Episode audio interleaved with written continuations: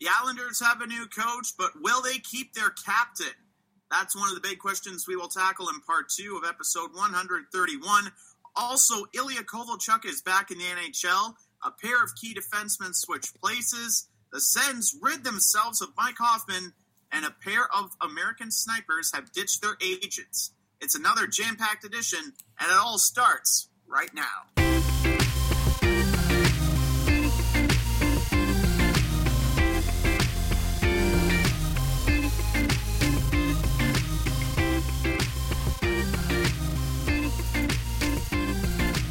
And now, it's time to lace them up.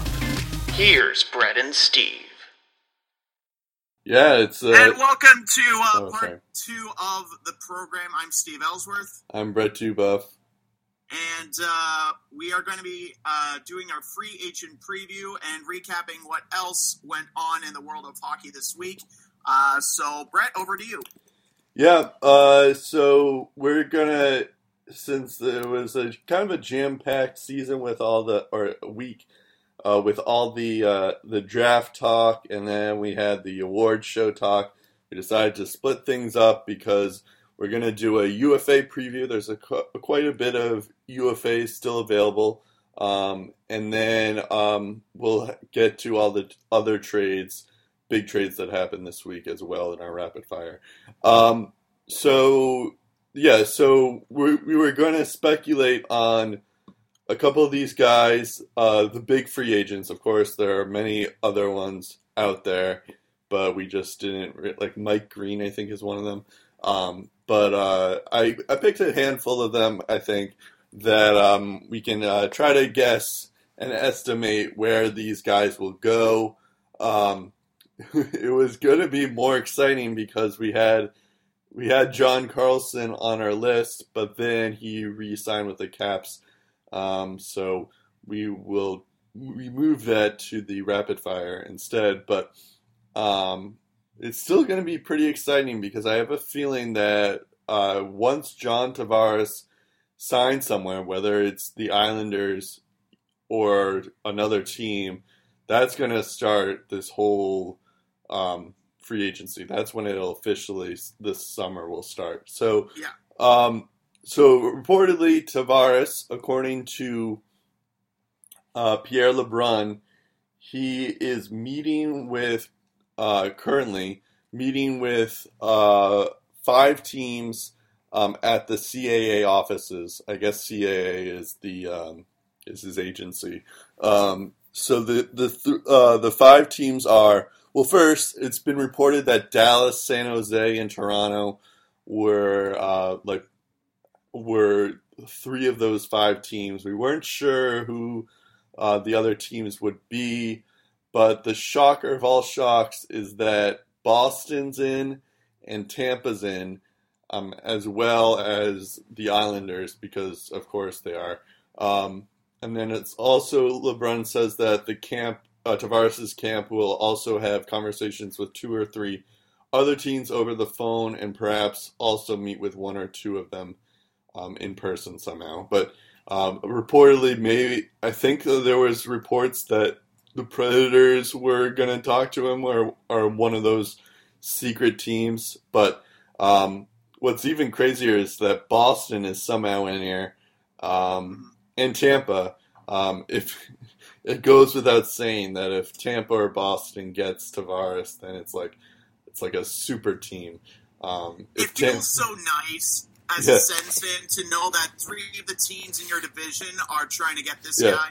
Speaking of that, uh, reportedly Montreal wanted to get into these meetings, but uh, Tavares already said no to Montreal, which is really funny love too. That. I love that so much. Which is really funny because it's like, I mean, he may not Tavares may not go to Boston, but it's it's just hilarious that like the most heralded set top line center that Montreal desperately needs. that they were hoping to get. Yeah, yeah. And and and then not only does he like reject them flat out, but but he's also taking meetings. with. He's also taking meetings with like two of his biggest rivals in Boston, Toronto, and another division rival in uh in in Tampa. So it's just it's just hilarious. Um, but yeah, so the um, so yeah, I, I as for I, I guess we should say before we get out with it, I don't think he's going to Boston, even though there are meetings here. I just don't see how we can how the Bruins can even afford him with our cap space because I guess you'd have to move uh, Krejci or Backes, but they both have no movement clauses, so they both have to be willing to do that. And I'm not sure if either team, either player will do that, um, unless like we somehow like pretend Backes has an LTRI thing or something. But um, I just don't see how we can fit him under the cap. Um, considering what the ask is. And that's the other thing that I forgot to mention.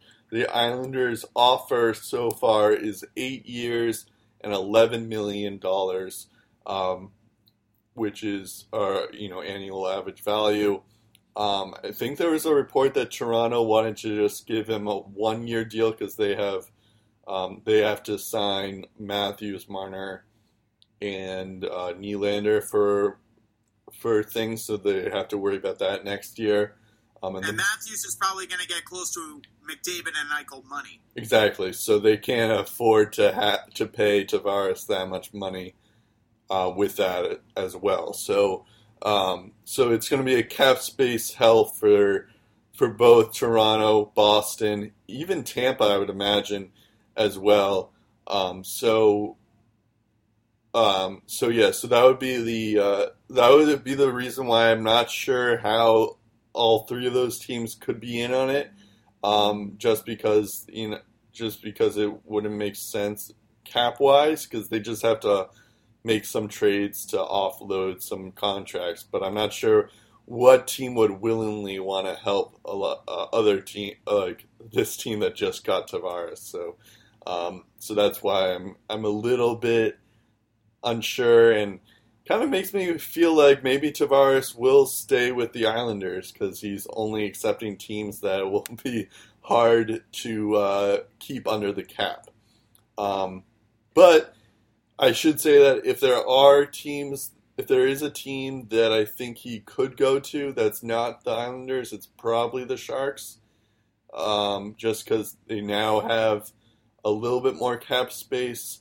Um, maybe Vegas um, as well, but it depends on, you know, like imagine if Vegas also ended up getting Carl, Erik Karlsson, um, so they'd have two Carlsons on their team, but um, that the the Vegas Golden Knights have a lot of cap space, but the Islanders have a ton more too. So, so the Islanders have the advantage of giving Tavares an eight-year contract.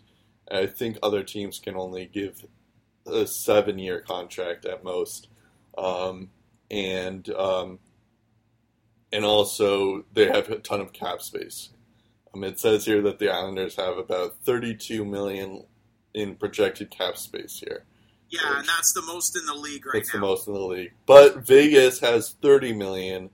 Um, and then I guess like the Winnipeg Jets have 25 million. The Maple Leafs have 24, so that's not terrible. But let's see here. Boston has 11 million in cap space. Um, let's see the other teams. Tampa has 10 million. Who are the other teams? San Jose has San 18 million. San Jose has a bit more cap space. And Dallas has Dallas 19. Yeah.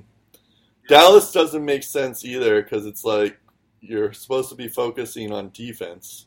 Um, yeah, and yeah. as a matter of fact, speaking of defense, they're apparently in preliminary contract talks with Erik Karlsson, according to Complete Hockey News. Yeah, and also which Toronto, is absolutely dirty because Klingberg and Karlsson in the same team just isn't fair. Yeah, true. Um, Toronto also uh, should be focusing on defense as well, but um, I, I, guess it's one of those things like if you can get a talent like John Tavares on your team, then you do it, even if you. Yeah even if your your bigger need is on the back end of things. So um, there's that, but I don't know.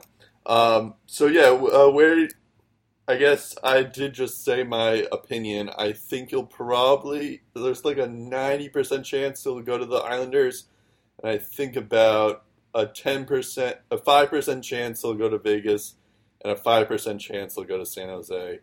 I would love if he goes to Boston. I just don't see it with their cap space issues. So, um, where do you see Tavares going? Well, uh, like I said, if if he's going for a long term stay, it's definitely not Toronto. That'd be like a one or two year pit stop if uh, he were to go to the Leafs, um, and and that would probably be the place if he wants to win a cup in the short term. That would probably be the primary choice. I think the more realistic long term choice would be the Sharks. Um, they freed up some cap space with a big trade that they made. Um, the asset that they got in that trade, they quickly traded away uh, to make sure that they saved enough of that cap space. And and that guy that they got, that they quickly traded away, as we'll tell you in the rapid fire, was a top six forward. Yep. So they're hell bent on getting a big name this offseason. And they've already re signed Evander Kane to a contract. Right. And you look at what they've got coming up, they have to re sign Couture and Pavelski on July 1st, 2019. Both are going to become UFAs. Um, they they're starting to lay a good foundation. They have a good GM. They have good coaching staff. Lots of offense at their disposal. Um, they have more cap space than Dallas, Tampa, Nashville, and Boston. Um, but you're right. The, at the end of the day, the Islanders still hold uh, the better future. Like we talked about in the last episode, what they did at the draft. Um, they're starting to get better. They gave JT a solid offer to work with. Eight years, eleven million per season. Can't beat that. Um, at, at the end of the day, I think it's going to be more like the Steven Stamkos situation, where he meets with all these teams, where he takes advantage of this one opportunity to get your full value and go through the free agency experience. Because not too many people go through that. Like you might only have, you'd be lucky to get two two chances at that this guy has one shot to get the most money he can. This is his shot. He's probably not going to get another one. So I think he's just going to soak it all in. He's going to see what the process is like. At the end of the day, I think he's going to decide, you know what? I like where I am. I'm going to sign with the Islanders. And I think that's what's going to happen. I think Tavares stays put. If he leaves long term, it's to San Jose. Yeah, I I could see him in San Jose. I guess I just don't see why I don't. I still don't know if they have the upper hand in terms of get, making it to the cup. Um, yeah. I, you know, uh, is if he wants a cup, I don't know if necessarily the Islanders are the team. I know they have Barzal and they did have a great draft, but like those guys, we don't know what Wahlstrom and Dobson are going to be in the NHL, and it will probably be two, two or three years down the line if if if he does go to the Islanders they still need to figure out their goaltending situation. So, um, so there is that issue there. So, um, if I were Tavares, I'd probably go somewhere else just because I don't know if what Lou's plans are on getting a goalie. Um, I know that they did get Trotz, and we'll talk about that in the um, in the rapid fire. But I just don't know if they did enough to to get him to stay. Um, but like even still, like if you're an Islanders fan, I'm sure it's it's definitely gonna hurt if you don't have Tavares. But I mean, you have a lot to look forward to considering you have Barzal, who will be the face of the franchise now, um, and then you'll also have you know Anders Lee, who's pretty underrated, um, and then you just got Wahlstrom and uh, Dobson, so you have those two to look forward to. Um, so you're you're kind of set up even if you don't end up getting Tavares. Um, but but I guess I don't know. I just don't know if the Sharks are necessarily uh, like a cup favorite if they do get Tavares because you know like again they they're still a pretty old team. Um, you know they do have Tomas Hertl, who's going to be an RFA soon, but um, or an RFA now, but like you know, Joe Pavelski is 33 years old. Brent Burns is 33. So is Vla- Vlasic is 31 years old. Um, you know, they have uh, Evander Kane's 26, so that's not too bad. Or Logan Couture's 29, so he's getting there in age. So I don't know. And then you have Joe Thornton as well. So I don't know. It would. I'm not sure if Tavares will go with the Sharks, but um, I guess it does seem like the most the the team that makes the most sense. Um, hmm if he doesn't go to the that's I Islanders. I think that's probably why if it comes down between San Jose and the Islanders, he sticks with the Islanders. Yeah, I just I just don't know if I like if I were John Tavares, I'd want to stay with the Islanders though. Just just like they don't have a goalie, so it's like, um, why would they They do that? a goalie yet. Yeah, they don't have a goalie yet, but like, let's say he does sign a big contract. It's not like they're gonna get like, is Lehner gonna be the guy? Is Mrazek gonna be the guy there? Like, I don't know. Um, it, it, it like it's just up in the air if uh, any of these goalies. Um, The difference is is that John Tavares put his faith and trust in the organization that they were gonna turn things around. If Garth Snow and Doug Weight were still running the ship, I think he's gone. So yeah, they I have Lou Lamoriello, they have Barry Trotz. Yeah, I think the trust is there where John Tavares says, I trust you guys, I'm going to stay. Yeah, I guess that there is that aspect of things, but I don't know if it's like enough because Lou hasn't done anything yet, and Trotz, like, Trotz just signed with the team because it was the only team available. Um, but maybe he does know something that we don't. That Tavares is likely going to stay with the Islanders. Um, I don't know. I just, I just, if I were, if I were JT, I'd, I'd weigh my options a little bit more. I think. Um, so I don't know. I get. I think San Jose makes the most sense, just cap wise, and they are closer to the cup than the Islanders are. But, um, but yeah. Other than that, I don't know why. Um, I mean, and if Boston or Tampa and Toronto can make it work, then of course you go there. But um, I just, I don't think. I don't know. I, I, I just I I guess I'm keeping my hopes up that there is going to be a major change in these things, but it's probably going to be like Stamkos, where he'll just sign with the Lightning, and that'll be it. Um, Do you think it, it becomes more of a situation where he doesn't make his decision on July 1st and he waits a couple of days? he might. Um, it will depend. I mean, I, I guess the meetings are today, right? So I would Well, they're assume. throughout this week, yeah. I'd assume he um, will make his decision sometime. Maybe not July first, but he'll probably he won't because Stamkos decided late in July, right? So, um, Um, well, no, he, Stamkos didn't. No, if you remember, there were three big uh, Right. transactions that happened. right, the Subban trade, and then It um, was the Subban trade, Subban for Weber, then Hall for Larsson, Hall for and Larsson, then yeah. Stamkos re-signed. that's So right. it was actually before Canada Day when he made the decision. I thought, I thought that was just oh right, right, right. that was before late July first. June, yeah. He made the decision in late June, not late July. That's right. Um, so I don't know. I, I think it could be a situation where Tavares will decide maybe like July 4th or something um, on America Day. Um, uh, yeah, I don't know. yeah, I, that, that'd be pretty fitting. I'm, I'm gonna, I'm gonna make a bold gamble and say July 5th. okay, okay. He'll make his decision July 5th. And you think he'll stay with the Islanders? I think so. I'm gonna be uh, I'm gonna be contrarian here and, and just be the devil's advocate and say that he's not gonna sign with the Islanders, even though he probably and, will. And you're, and you're going to take it one step further, and you're going to say the Bruins are somehow going to find a way to get. Uh, no, no, no. I won't. I won't go that far. I am a homer, but I'm not that much of a homer.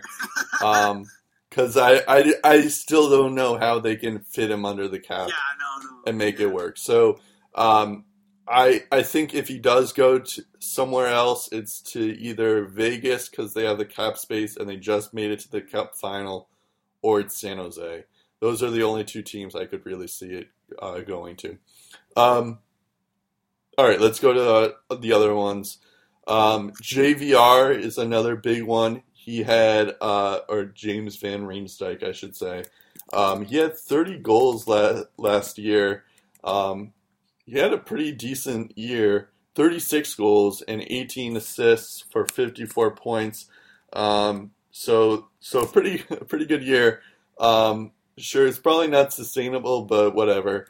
Um, he is, I think he's, isn't he like, tw- oh, he's 29 years old, so not too bad, but he is nearing 30 years old. Um, I, so this is where you just take wild guess. I, I think he could go to New Jersey. Um, I know he is from New that, Jersey. that is closer to home. Yeah, that they- that is where he is. It as It's also like, um, I mean, I guess they don't necessarily need a left winger because they have Taylor Hall there, but um, it would kind of be a cool, like, an added depth piece for them. Um, and I think that would be an interesting move for him. Um, but I'm, I mostly do it just because of his connection to New Jersey. Um, and it seems like New Jersey uh, could be in on a couple of these players. And then the other team that I think would be interesting would be St. Louis.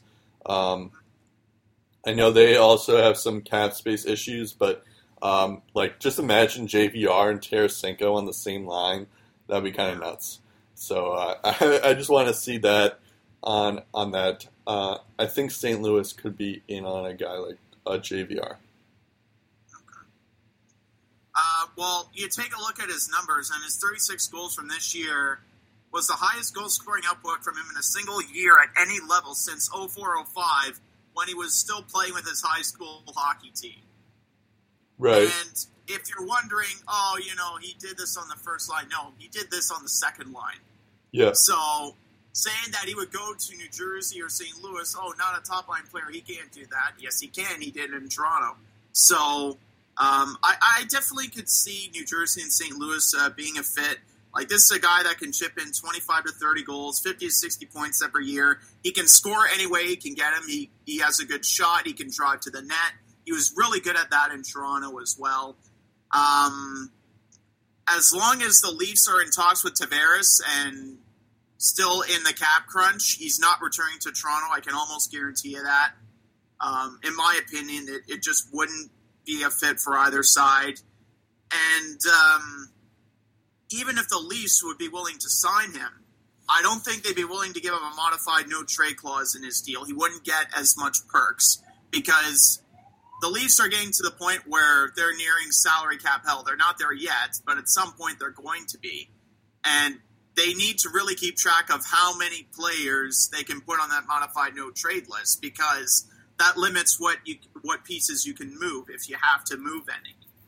Um, so I think for JVR to get what he really wants, um, which is a Stanley Cup, he would have to take a small discount, give up a couple of perks to stay in Toronto. But if he wants to get what he really wants, I think San Jose is going to take a crack at him if they miss out on Tavares.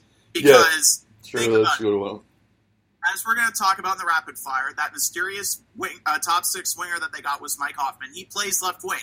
There were also talks that they were trying to get Max Pacioretty, also a left winger. JVR Right. plays left wing. So True.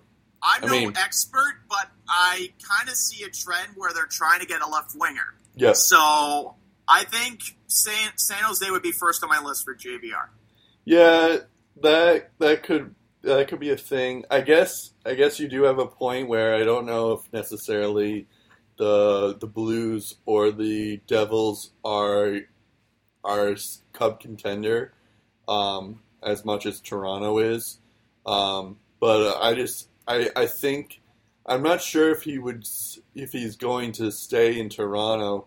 Just considering that Toronto has to worry about a if they if they, especially if they do sign uh, Tavares, they have to also you know because then they have um, they have Matthews to uh, contract to worry about, Marner's contract to worry about, um, and Nylander's uh, this year, um, and Yeah. Matthews and Marner's next year. So those those three are going to be paid a lot, um, and I just don't know how they could necessarily make that work um, per se if if Van Riemsdyk were to stay there. Maybe if he if he gets a pay cut, you're right, but um, I think you could get more money elsewhere.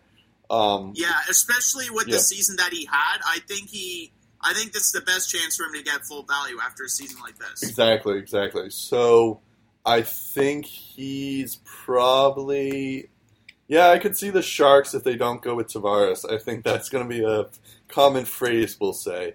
Um, Yeah. but, If so and so doesn't go to the Sharks, this guy will. yeah, exactly. Just because after that Hoffman trade that the Sharks pulled, that I think uh, where they just saved about five million off the cap, um, then I think it's just like clear that the Sharks are um, trying to get like some big free agent, and if it's Tavares, great, but it could be a guy like JVR or the next guy we're about to talk about. Um, but yeah, I, I I don't know. I guess the Sharks could make sense. Um, I, I kind of just I want to I was just thinking of like teams that would need depth um, on forward, and I think like that's why like New Jersey would make sense, and um, and got uh, like St. Louis would make sense because they need forward depth. Um, but like even like a team like Dallas could uh, could use a team a guy like JVR, but Yeah. you know Dallas missed the playoffs last year and they need more help on the defensive side of things than their offense. So, but at the same time, like they're they, it's basically just Jamie Benn on the left side, and I guess Janmark, but that's about it. So, um, so yeah, I don't know if they would necessarily, um, um, they could be inter- Dallas could I could see Dallas maybe being interested in JVR. Um, okay. Um, if they can make the money work, obviously. Um, Yeah. The all right. The next guy that we're talking about is Paul Stastny, and this is apparently I was reading a report that uh, Stastny has like five or six offers, but like all these teams are waiting on what John Tavares decides. So he's literally Uh-huh. waiting for John Tavares to decide, and Paul Stastny will go to whoever team uh, didn't he didn't get to. Uh, Stastny had uh, let's see here, he had sixty he had sixteen goals, thirty seven assists, fifty three points. I guess I didn't really do the stats for Tavares, but we know that Tavares is good um, in uh, 82 games. But he was even better during the playoffs, uh, where uh, Stastny had. Let me pull this up here. Stastny had uh, 15 points in 17 games. Six of them were goals. Um, so um, it was also kind of a weird trade deadline move where the Blues just sent him over for a pick um, to the to the Jets, and then the um, whereas like the Blues were kind of competing, so it, it didn't really make that much sense.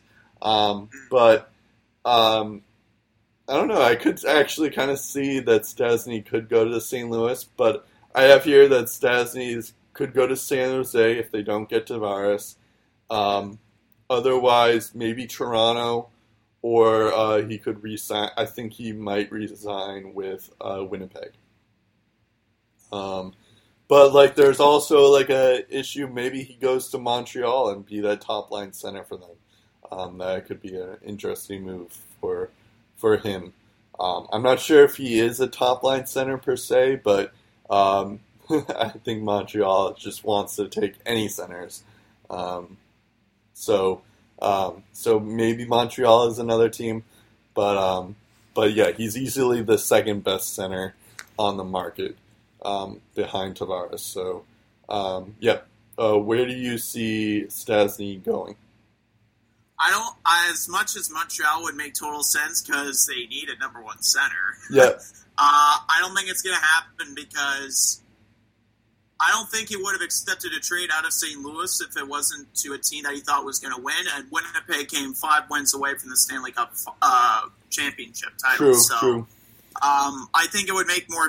I don't think he would go to Montreal, um, knowing that probably they're not going to have as good an odds of winning the Stanley Cup as Winnipeg. Uh, so if he wants a winning environment, it's not Montreal, and I think he's more likely to sign with Winnipeg. And I know Laine is in need of an extension after next year. Trouba and Hellebuyck are due for new ones now. But I still think they have a decent amount to keep Paul Stastny around for the right price. Um, maybe if he takes a one or two million dollar pay cut, uh, if it meant for a few more years of winning, I think he'd be willing to take that. Um, but if he does leave, then there is a team that is in need of a third line center that we've been talking about for a while now, and they would have to do a lot to get this done. But I think the Pittsburgh Penguins might make a pitch Ooh, for Paul Stastny because they well, tried that third line center thing with Brassard, didn't end up being a smashing success. yeah. Um, I think they would do a minor trade or two to make room for a big signing. The problem is um, they are paying Sheary and Murray more money. They're going to have to do it with Guentzel soon. Kessel, Malkin, and Crosby are getting paid through the roof. So And they the are- long term situation is going to be a factor there. and they have nine million in cap space.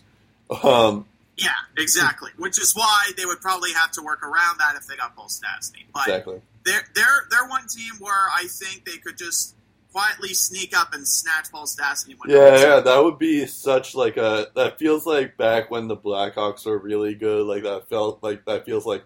Oh yeah, of course the Blackhawks gets them. Or like back Yeah. when the Red Wings were really good. It's just like, oh yeah, of course the Red Wings get them. So Yeah. it would be like a sneaky evil thing to do if the Penguins somehow got Stastny. I think Stastny would have to take a pay cut somehow. Um, Yeah. But yeah, you're right. It might be just the same kind of situation as if like Boston or Toronto were to get Tavares, just because they'd have to make other trades to make them fit under the cap. So, um, but it would be a so it would be a similar situation there. But I think Stastny could find more money elsewhere. Um, other another team that I I could see him possibly going to um, is uh, the Colorado Avalanche. Um, that Uh, you be- think a reunion in Colorado is possible? yeah, that that is definitely possible. I know that there were there were different team back before he was there. I think he was there back when uh, Patrick Roy was coaching, so it would be a different coach this time around. I mean, I know it's a it's the same GM, but um, I think I think now that like Landeskog, MacKinnon, um, and uh, Rantanen are all a bit older. I don't even think Rantanen was on the team back then, but I I could Yeah, I don't see him. think he was. Yeah, so I could see him like maybe being like, okay, this team is building towards something, and like I know a lot of these guys already because I was on the team, you know. So, um, so I could see him maybe going to Colorado, um, you know, and add to that depth. Um, speaking of which, actually, JVR could could be a good fit there in Colorado as well. Um, Yeah. just be like a good depth guy there too. So I don't know. Um, all right, uh, now we go to David Perron. Um, so David Perron was kind of he had a career year this year for the Vegas Golden Knights. I'm gonna have to when I as I say that I don't have his stats, but I'm going to pull up his stats. Um, he is 30 years old, but he had a career year because he had 50 assists um, and 16 goals for in in 70 games.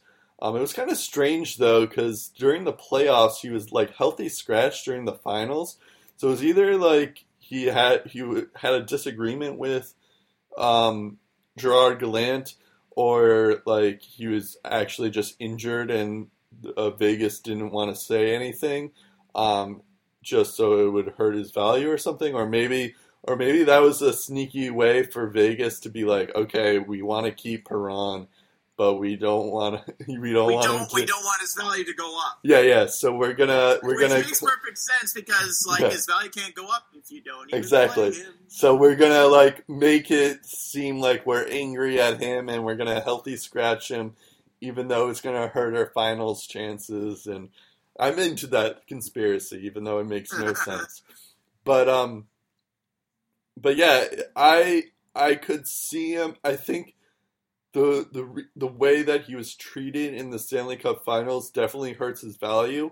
I like before before the playoffs, I was gonna say like he's probably gonna sign with the Golden Knights, but and he's gonna because because and he's gonna be paid a lot of money.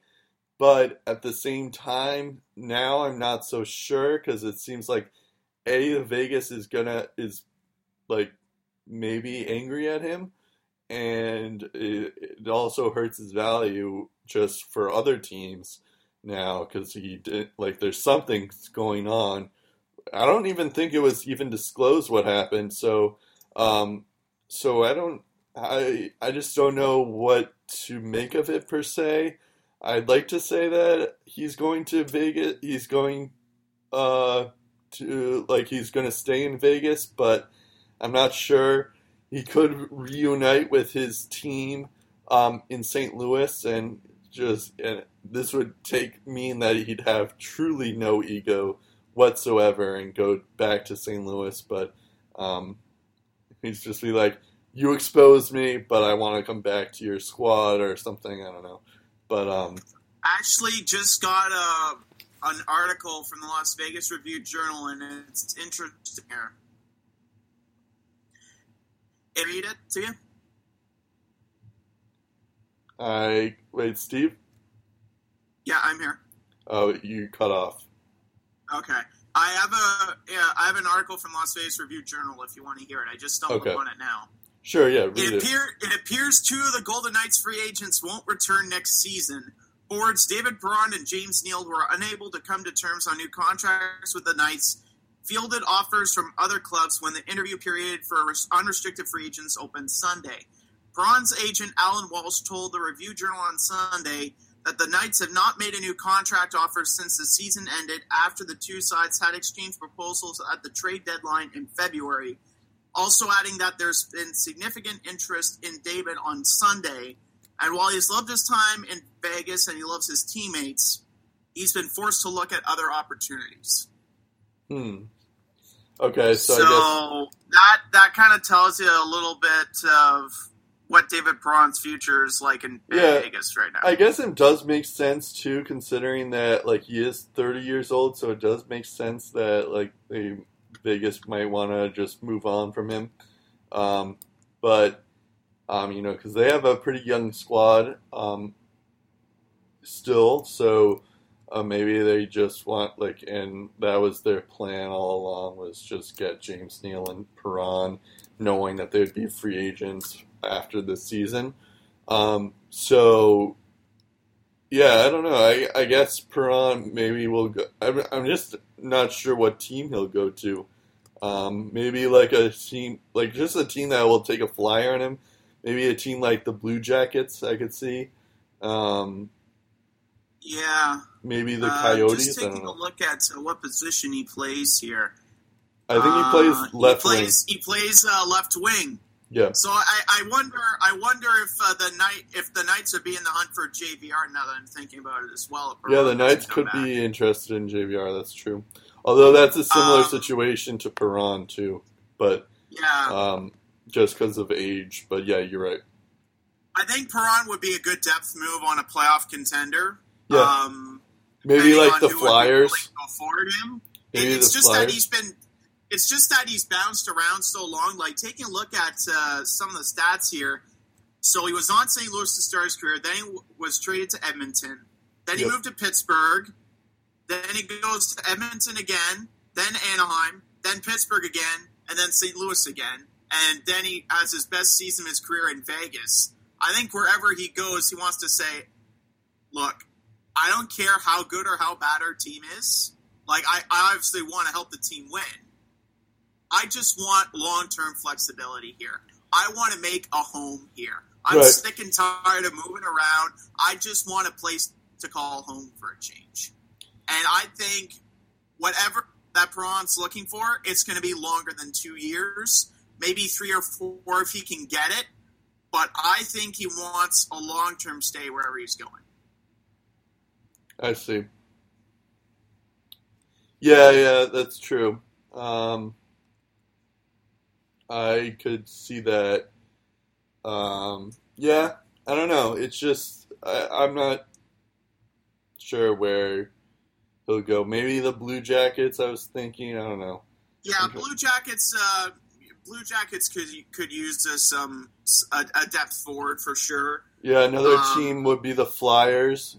Um, that could be yeah, interesting. Flyers. Flyers could be another interesting one too. Yeah. Um, Um, yeah. I don't know. again, it's a cap-driven league, so it's it's tough to tell. Maybe maybe, maybe the Stars. Uh, Stars maybe the. Stars, uh, if, if they miss out on some big fish, maybe they Maybe Yeah. they get uh, someone to help out their. Uh, I think this is going to be like the bit. team that missed out on Yeah, Tavares, missed out on a big name, right? Yeah. Stastny, or JVR, and they're like, fine, we'll settle with David Perron kind of thing. yeah. um, all right, uh, let's go to uh, Rick Nash. So I was trying to find refine where I found this, but uh, apparently uh, they're in the Boston Globe. Um, the uh, the Rick Nash might be going to uh, might retire, um, which is certainly possible. Um, I I guess as a Bruins fan, I should should state I want him back on the team. However, if it's more than four years and three no more than four million and uh, three years maybe more, then I'd be I You're I wouldn't want it. But uh, anything lower than that, or you know, four four million in three years, I'm fine with that. I know that he didn't perform as well as to our liking to um, the you know to the uh, in the playoffs, but um, you know he's still. I th- I think he still has some some left in the tank. I know that, but having said all that, if he you know, mental health obviously takes top priority. Um, if he wants to retire, he, he's certainly made enough money uh, to to retire comfortably um, with the amount of money that he's made. Um, so he's certainly not what he was in Columbus, and I think there is something to it where, like, he was less of. It seemed like during his when I was looking at like YouTube videos of back when he was in Columbus, and I was just like seeing like how he'd crash the net all the times, and that's where a lot of his goals were coming from.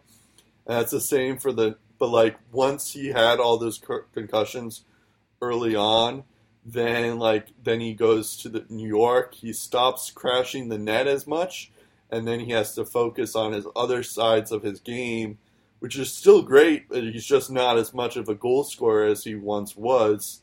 Yeah, And- not as versatile. Yeah. Yeah, and, which is great too, but it just uh, like then it just show makes it seem like oh he's you know he he's gotten worse, um, where it's not necessarily true. He's just you know he's doing other things, and then when he was on on the times that he was on the Bruins, even though it was a short stint, he was definitely um, he was definitely on like in on the action. It wasn't like he was invisible during the ice.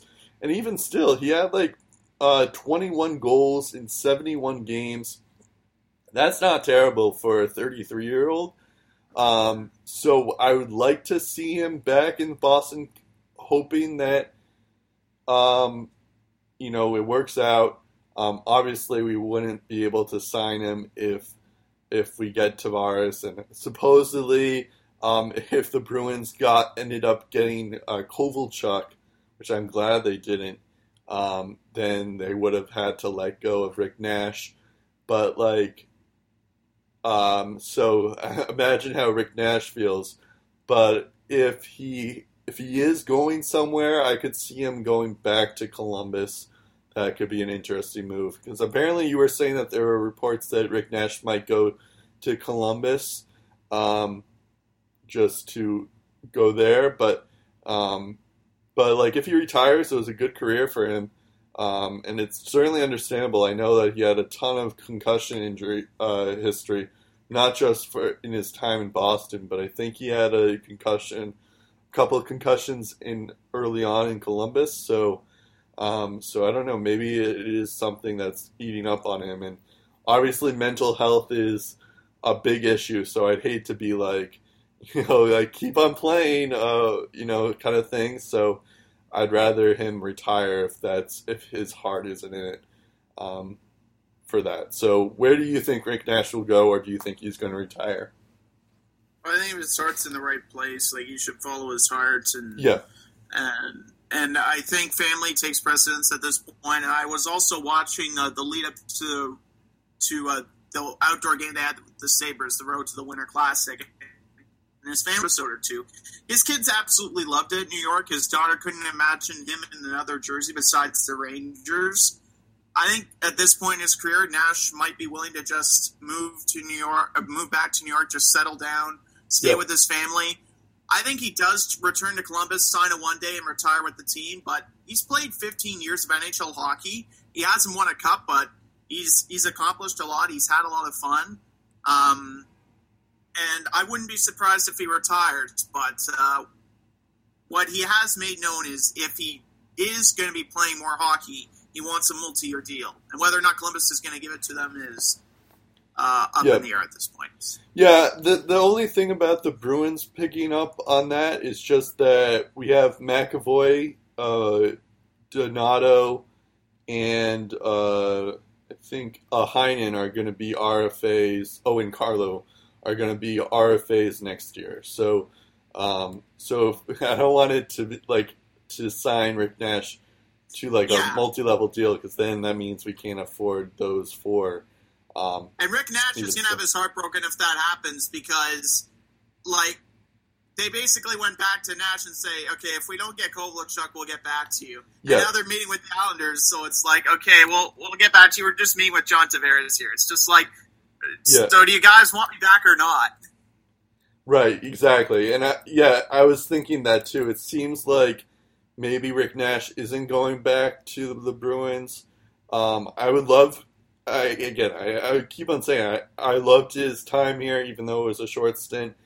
But I, and I also like I understand that he was injured, but I just wanted to see what he would do with like maybe one season under his belt and see how he does. But um, I'm not sure if I could like if, if I would love uh, like a two year contract or a three. I did say a three year contract, so maybe a three year thing, but it would have to be like at a like three million dollars kind of thing. Um, yeah, just to see how it goes. Boy, that Backes contract really turned out to bite us, um, like we all thought it would. Yeah, because you, you didn't really think you were going to be uh, Yeah. getting a guy like John Tavares, right? Or yeah, or or worrying about if Rick Nash was going to sign here or not.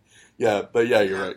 Um, I'm just I'm just trying to go back at, to David Perron and, and think about like maybe like depth teams where uh, he could go to, um, and um, uh, according to what I've heard uh, in previous weeks, it looks like the Nashville Predators won't be bringing back Scott Hartnell. Maybe Nashville could be a good fit for David. Nashville could be interesting. They have, I- they, have a, they have a winning environment. Yep. I know they, they don't have all the cap space in the world, Yeah. but I think they have enough to sign David Perron. Well, speaking on that, I, apparently uh, Tavar, Tavares might be uh, interested in Nashville, or Nashville is interested in Tavares, so they might be in on that. But yeah, you're right. The uh, Nash could, yeah, Perron could go to Nashville. That would be interesting too. Um, so speaking of, oh, okay. speaking of Nashes and uh, players that start with R, uh, or their first name starts with R.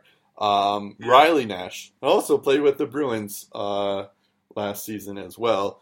Uh, Riley Nash is the other one. He was a he was a pretty good, uh, decent forward um, center when Bergeron was out. Um, he does have he had 41 points in 76 games, so he's another depth guy, just like Perron. But he does have a potential to be a top line center just because he took over uh, for for Bergeron when Bergeron was injured.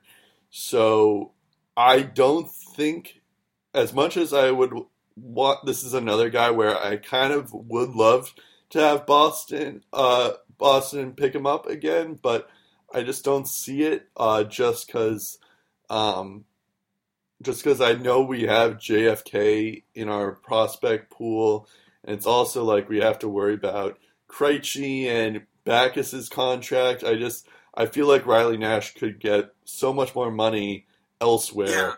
um, if he were if other than staying in Boston. It's gonna hurt, but I I think it's something that has to be done.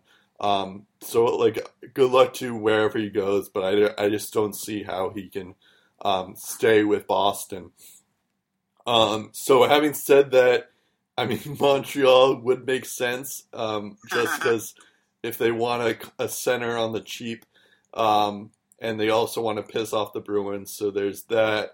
Um, and then I guess like any team that wanted Stastny or Tavares but didn't get him, so maybe like the Sharks or something, or um, I don't know. I keep on going back to the Blues, but um, that would be kind of interesting. But um, I don't know. The Wild um, would be another interesting team. Let's here. The I said the Sharks, the Stars, maybe. Um, I don't know. I'm just listing all these teams. Oh, I, I, think, I, think, just about every team that wants a death piece for cheap is yeah. going to be looking at Riley Nash. Like exactly. he's probably going to be the most sought after free agent not named John Tavares. Really? I yeah. don't. Yeah, I guess so. Because of what he brings for such a little price, I absolutely think he's. Yeah, yeah, you're right. Just for, but like from a depth standpoint, I thought you meant like in terms of like money wise. like, no, no. But, as far as depth goes, yeah, yeah. like he's not getting. He's. I think the most. He, I think the most he's going to get per year is three million. Yeah. But like, and, and, like five million would, per year would be ridiculous. Yeah, I agree with that. But I think there will be a team that could offer him that. Um, yeah, I think there is a team that would overpay to get him. Yeah. Um, I, I, I think I have here on my list that New Jersey could be a team interested in him. Yeah, a, on my list as well. Yeah. Uh, Dallas is another team because they need depth as well. So maybe the Flyers. I don't know, but um, yeah, I, I just don't know how. Like, I would love to keep Riley Nash, but I just don't know. Um, and he's he was definitely a great part a, a big reason why the Bruins were successful last season. But I just I know that we have a lot of young guys who are ready to take his place. Um, yeah. So remember, we have Anders Bjork who was injured last year uh, for parts of last year, and then we also have uh, Jakob Forsbacka Karlsson, who supposedly who who did really well in Providence last year, and he might make the jump this year. So I isn't Ryan Donato a center as well? Yeah, Ryan Donato is a center. Although, yeah, that, that that's another guy too. So, um, yeah, that's po- that's certainly possible. Although I think he played more left wing, um, or he was more of a winger last year than a center. But he he did play center when he was in Harvard. So there's that. Um, I think I think for for my list for Riley Nash, the Rangers are the third most cap space in the league. I think. Yep. Um, they could pay him some big money. Uh, they're in need of help on the wing and on the faceoff dot, so he fit in rather well. Yep. Vancouver, I think, would be another team not expected to make the playoffs. I could see him offering a multi-year deal. Yep. Um, I think as far as playoff contender goes, if Stastny leaves Winnipeg, the Jets might take a look at him. Same with the Islanders if Tavares leaves. Maybe Vegas adds another key piece. And I think the Blues could show some interest as well, and New Jersey, like we both agreed on. But yep. I think we're both in agreement that even though I'm sure he would like to stay in Boston, he's not to. Yeah, I, have kind of already accepted that he's not to be here next year. So, um, but we'll see. Um, the moving on. Yeah, moving on. The last one, uh, just really quickly because we're we're actually at an hour now. Um, James Neal um, is the the other one. I I actually had him going to Vegas, but since you just said that it seems like Vegas is not going to sign him, I'm not sure where he's going to go. Um, well, the actual report was that the general, I think, it, it, generally speaking, if he's not signed by Vegas by July 1st, he's probably not going to be. So okay, that's according so, to his agent. So that means likely he's not going to be in Vegas next year. Probably. Um, anyways, he had 40 goal, 44 points in 71 games. He's 30 years old. Um, so that's decent. Um, it was kind of interesting because when they, you know, before the season, we all thought like, oh, James Neal is definitely going to be the Vegas's best player. Turns out he wasn't really. Um, but that had more to do with just um, a lot of the players on that team kind of overachieved, and then um, and then James Neal kind of struggled a little towards the end of the season. Um, he did have 25 goals though. um, and 19 assists, so he is still valuable. Um, so he's a kind of like another one like Perron or Riley Nash, where he'll be a good depth piece for a couple teams. Um, not sure exactly where though. Maybe like the Ducks. We haven't really talked about the Ducks, but that could be an interesting team. Yeah, for that could be a good place. um, but yeah, uh, I think any of the teams we mentioned, like the Flyers, the Ducks, the Blues, the Stars, the Devils, um, even the Flames, maybe I don't know. Um, pretty much any team that uh, uh, could afford him, um, I could see James Neal going. Where do you see see him going? Well, the fact that he's going to be 31 in September and he hasn't been a 30 goal scorer in three of the past four years, Yeah. and that he hasn't eclipsed 30 point, uh, that he hasn't eclipsed 60 points in each of the past four, kind of hurts uh, the value that he's going to get. I don't think he's going to get a modified no trade with his next deal either. He did for the, the final two years of his current deal that just ended. Yep. Um, I think New Jersey could be a solid fit. Uh, if the price is right, the Blues might pop uh, into a lot of discussions. But they have three key defensemen that will be UFAs next year, so the price can't be too high. Um, going to Winnipeg might be a possibility. And just because they need goal scorers, anyone that can score, I think Montreal gives him an offer. I don't think he takes it, but I think they'll make him an offer. Yeah, yeah, that's that's true. Uh, we are now on to the rapid fire. Um, we'll see how. By the way, we'll see how it goes. It should be a fun free agency. I know next year is supposed to be even bigger, but oh wait, I forgot to mention the goalies. Um, so uh, we we there's a couple of goalies that are on free agency lists. Either there'll be a backup somewhere, or there'll be a starting job somewhere. But uh, Robin Lehner was told by Buffalo that he's he's not getting a qualifying offer, so he's going to be a UFA. He can sign with same. Uh, he can sign um, wherever on July first. Uh, that goes the same for Mrazek. Philadelphia said that they're not going to sign him, um, so he can go wherever on July first. Also of interest, I think a guy a guy like Carter Hutton. I know he's like thirty-ish years old, I believe. Um, but I think he, he did have a pretty good season. So uh, he's 32 years old, but I could see him um, testing the market.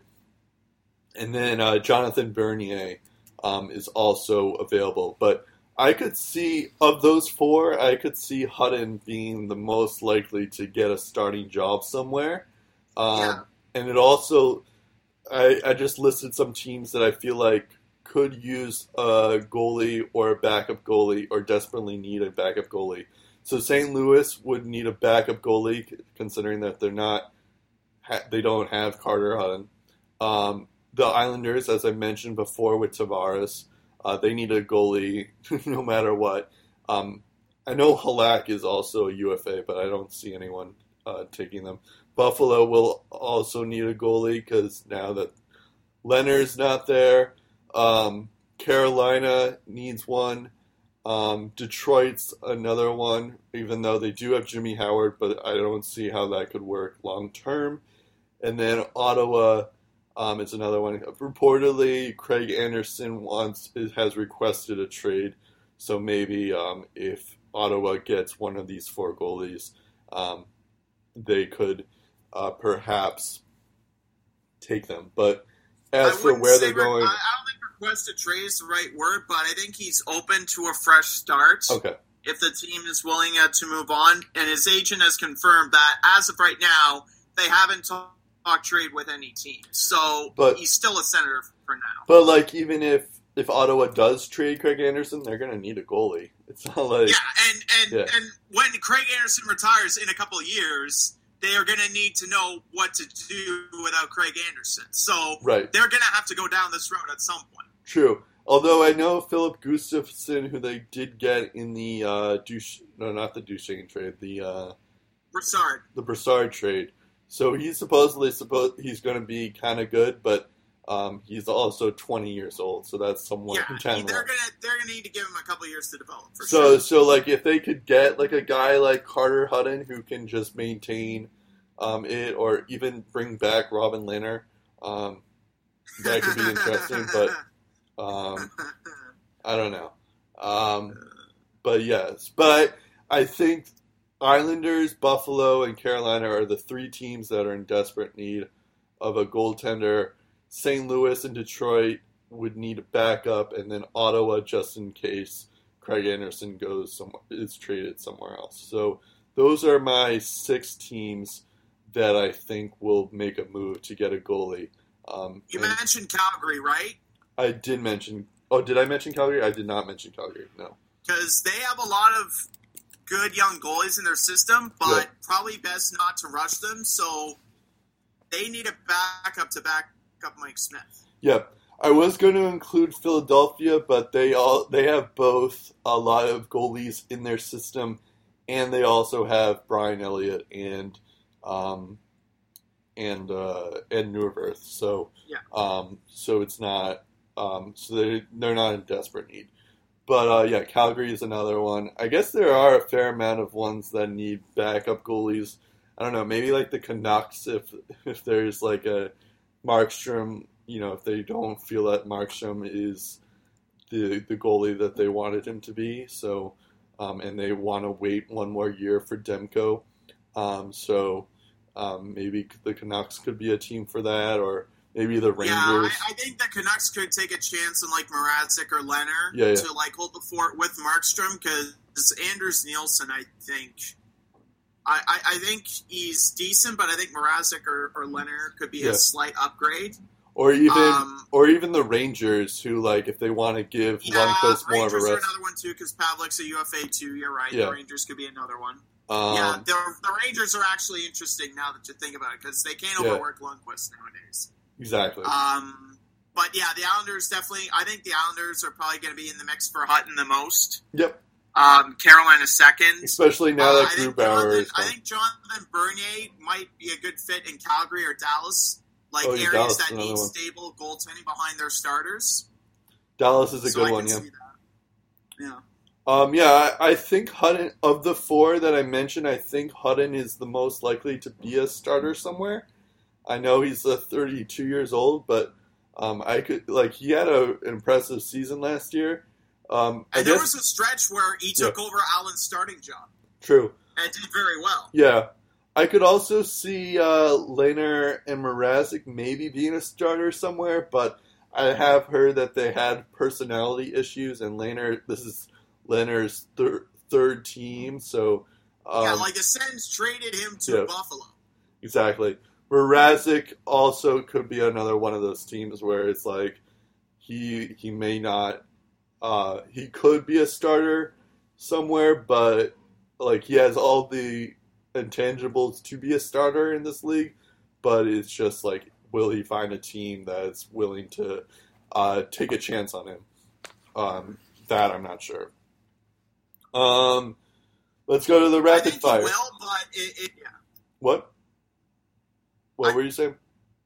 I think he will find a team. It's it's just uh, a is there, and right away the answer is no for me. Yeah, I think he's going to have to work his way up uh, the ladder on a non-contending team before he gets there. true. You know, actually, what would be an interesting team that any of these goalies would go to? Um, I know uh, Corey Crawford is is probably coming back next year, but the Blackhawks could Yeah. use Yeah, a backup somewhere, somewhere, not Anton Forsberg. So, yeah. um, and and, you- Could- and, Blackhawks and you don't know what card in that Crawford's going to be sure. like with, um, considering that he'll be back with injury. So they could, they might want to load up on a goalie, uh, just like Yeah. for their worst case scenario. Because if anything, this season for Chicago, you kind of learn that okay, we really need Corey Crawford. Let's make sure that never happens again. Let's make sure we get a backup that can handle um, it. So let's maybe get like a guy like Lehner, so we might have a chance and all that stuff. Mm. Okay. Uh, rapid fire. John Carlson uh, re-signs with the Caps, which is eight years, um, eight million annual average value. That's kind of a lot of money for a guy who just uh, got 68 points this year for the first time in his eight-year career.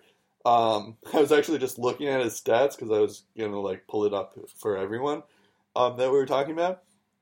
Yeah, he has 68 points. You want to know what his next highest was? Was 55 points. Was, I guess that was a rhetorical question. Um, in And you know how many time, how many forty point seasons he's had? Zero. Yeah, It's just it's just the sixty eight points and the fifty five. That's the highest it's gotten.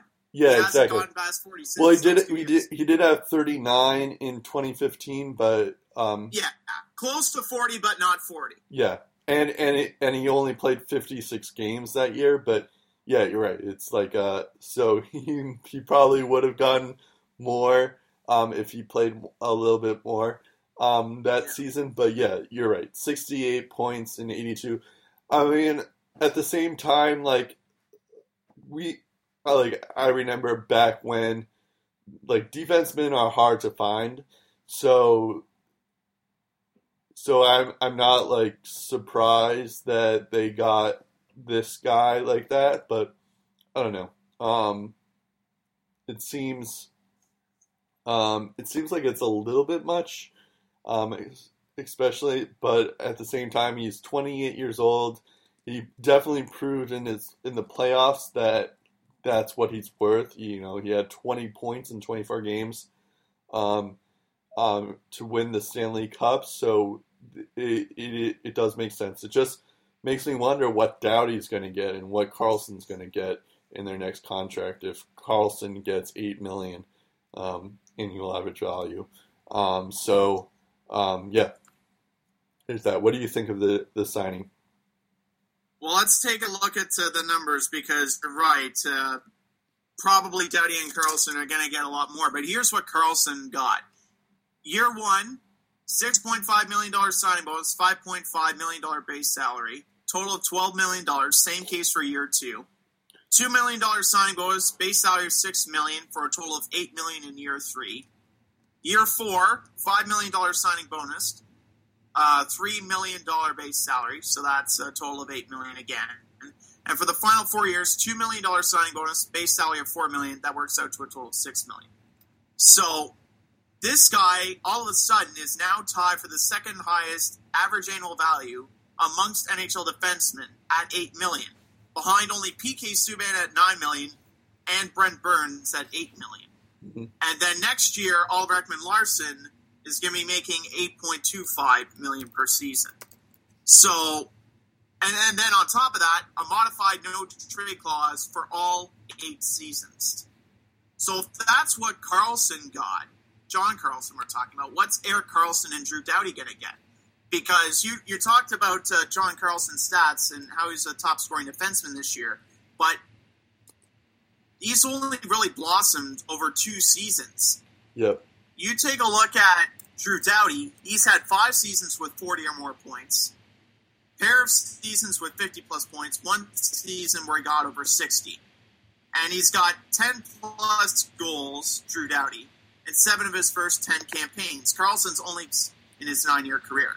And then you have Karlsson, who has recorded over 40 points in seven of his first nine seasons, at least 60 points in six of his first nine, at least 70 points in four of his first nine, and one year he got 82 points in 82 games. Oh, and he is also a two time 20 goal scorer.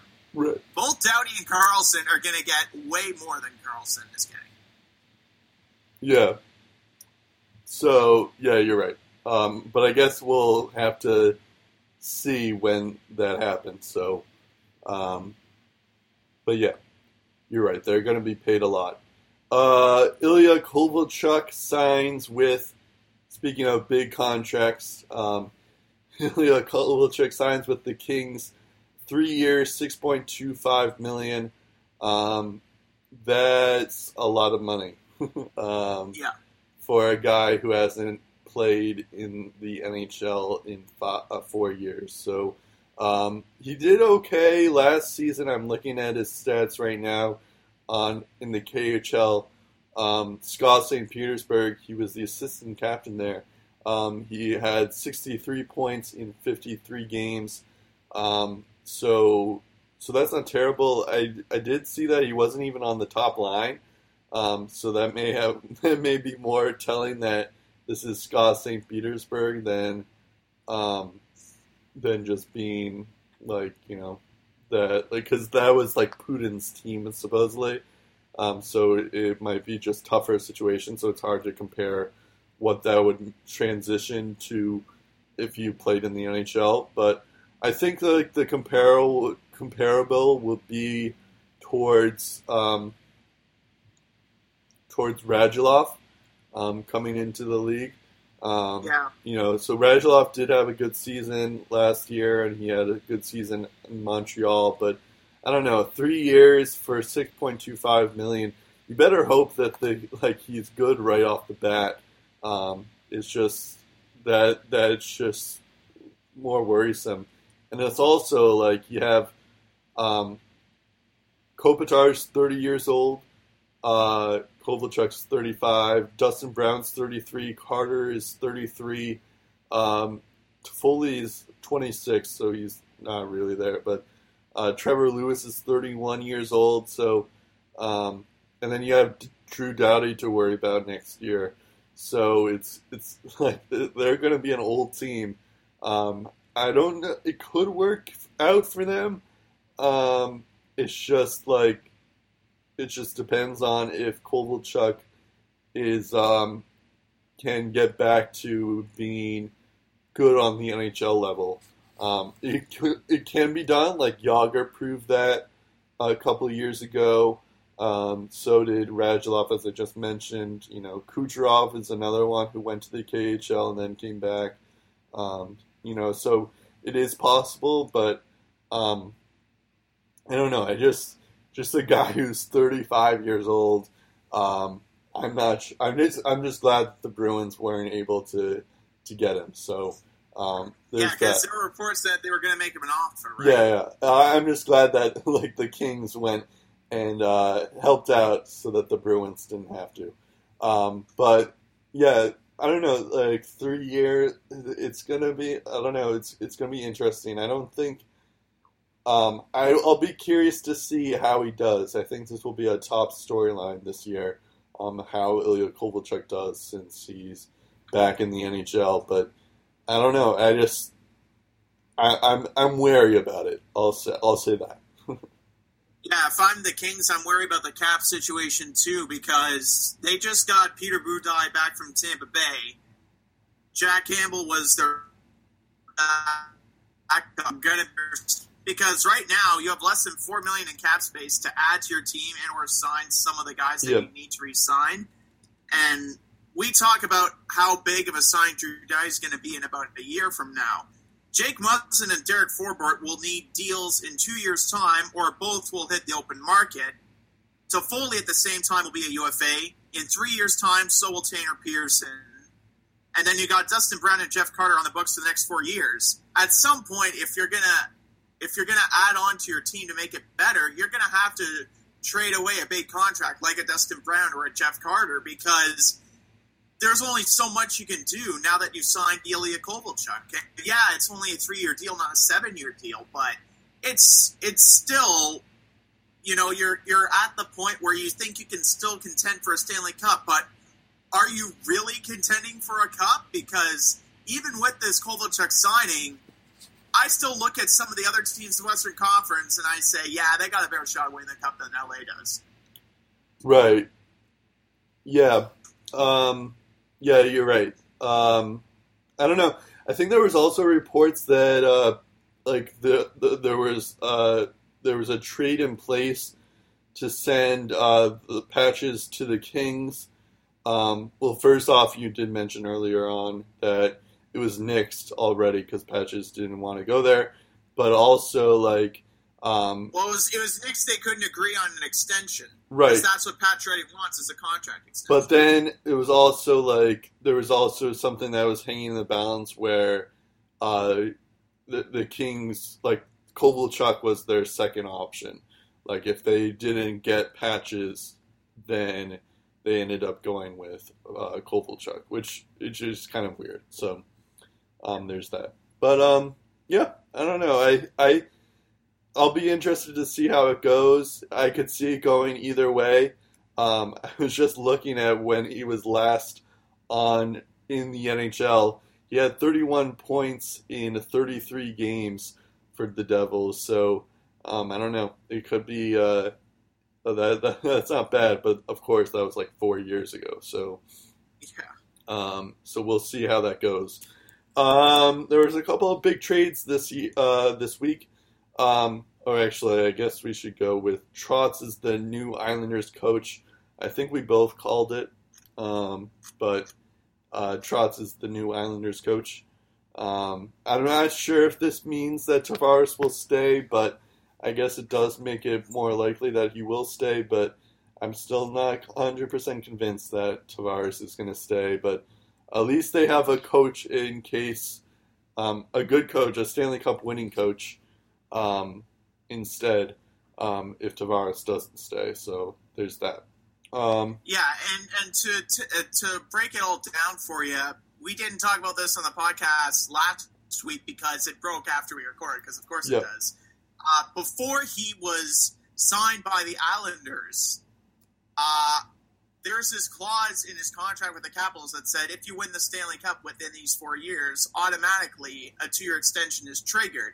The problem is it wasn't at the value that Trotz wanted. He wanted more. He was apparently getting paid 1.5 million Right. this past season, and he wanted to be paid like a top five coach in the league. We're talking Claude, Julien, Mike Babcock territory here. Right, and that and that was the thing because Babcock Yeah. and Julien were signed uh, during that time that he was under contract with the Capitals. So of course, um, he would want to back out if he um, because of that. So that was the problem Yeah. with that clause. Nothing So, wrong with that in Uh, theory, I guess. he- But he- yeah, so he opted to walk. He ends up going to the Islanders, and it, it, it just it just frazzles me a little bit that like he just won a Stanley Cup. He Yep. changed the culture of this team. He got over the hump that Bruce Boudreau just couldn't get over. yeah, and he did that in in four years with the team. And when he came into the organization, this this organization seemed to always have a fear of losing. Right. I don't think they've really embraced winning. I think it was like playing not to lose. right, And now it's just it, they were able to get over that hump because I found they embraced those big moments better yeah, um, and they felt confident in doing that. And I think that's what he's going to do with the Islanders. This team is pl- is trying to play like uh, it, this, the Islanders are playing like they don't want to lose. They're not. I don't think they're embracing the winning atmosphere. And I think Trotz is going to change the culture of that team. And I'm not going to say they're going to win the cup in four years, but definitely he's going to change the culture and the outlook of this team. And the yeah. fact that Trotz is leaving the Capitals and going to a division rival, I think hurts the Caps even more because now he's coaching in your division against you. Yeah, I will say though that I think it was just one of those things that like maybe like just before the like the playoffs they were like both the Capitals and Trotz were just like, all right, you're we like because I think they said that they liked Re, uh, Todd Reirden, who's going to be the new coach uh, for the Capitals, who's Well, who's- they're going to give him a good shot at it, at Yeah. getting the job. Oh, Absolutely. yeah, it's- But they're, probably- they're, they're high. They're high on him, no question. Yeah, it's not official yet, but um, but it looks likely that that's what's going to happen. Um, so it looks like like it looked like they were ready to move to Reirden anyways, even if Trotz did win the cup. Just the problem was is that Trotz won the cup, so now it's like, oh, what do we do now? So you know, so I I could see it being a thing where. Um, I don't know. Maybe, may I think Reirden could be like a kind of like a Sullivan type situation, or a Cassidy type situation where uh, they know the young guys, but um, you know this isn't really a young team, so it, I don't know. It could backfire at the same time. So, and you're right. That that does bring another wrinkle where it's going. They're going to be in the same division, um, so that'll be interesting to see how that goes. Um, all right, now we now we can get on to all the trades. Uh, the first one, which was the biggest of the bunch, was uh, Dougie Hamilton, or I, I I'm gonna call him Doug Hamilton from now on. Uh, he doesn't deserve the Dougie title. Um, Micheal Ferland and Adam Fox go to Ter- Carolina for Noah Hanifin and Elias Lindholm. Uh, this was kind of a surprising trade because I do remember back in the day we did report on this that you know Carolina was uh was like everyone was on the block except for Aho, and I was Yeah. and I was just going like, well, uh, surely you wouldn't trade Noah Hanifin. That doesn't make sense. And then of course you you could, I mean it does make sense if you trade a guy like if you get a guy like Dougie Hamilton, a Doug Hamilton back. Um, and and Adam Fox is also supposedly going to be pretty good too. So it makes sense for Carolina on that regard. Um, by the way, Adam Fox had 28 points in 29 games for Harvard last year, um, but apparently there were he might not have signed with Calgary, so that's why they decided to trade him. But um, it still seems like an interesting thing where, uh, like you know, Noah Hanifin um, might be pretty good for Calgary in a couple years. Um, yeah, like he did have a good couple of games, like he started in the season uh, well enough uh, with the Hurricanes, but um, he didn't really end it that well. So, um, so, but I, I like I could see Calgary like you know kind of like training him up and and they'll they'll have Bill Peters there too, so they'll have his old coach um, there as well. Um, as for Doug Hamilton, this is his third team, um, and reportedly, so just a FYI before I go to you, um, there when the Bruins traded Dougie Hamilton, there was reports that like um, well, first off, it was reports that he did, he didn't um, he didn't want to sign with them um, during as he was an RFA, um, and then he went to Cal- when he went to Calgary, he signed uh, for a longer deal than what was offered. But there was also some other reports that like um, D- Doug Hamilton wouldn't get along with a, a lot of the whole team, and um, that they wouldn't get they would get frustrated um, or that uh, the Bruins didn't sign his brother Freddie Hamilton. Um, and that made Doug Hamilton go to Calgary because he was like all right they're gonna sign his brother. And you know it's just a fresh start kind of thing but now we're hearing And then, this before, and then Calgary did that, and then in January of 2018, they parted ways with Freddie, and Yeah. now he plays in Arizona. And reportedly, that's when things went south for Doug Hamilton and the organization, where he was pissed off that they let go of Freddie Hamilton. So, and then also there's this news, according to John Shannon, who I think is on Sportsnet, but he's this Yeah, he says is. the whole team would go for lunch at Moxie's, which is, which from what I understand is like the Canadian Hooters, I think. Um, I, would, I wouldn't call it a Canadian Hooters, but it's a Canadian restaurant. but like like it's like scantily clad waitresses, right?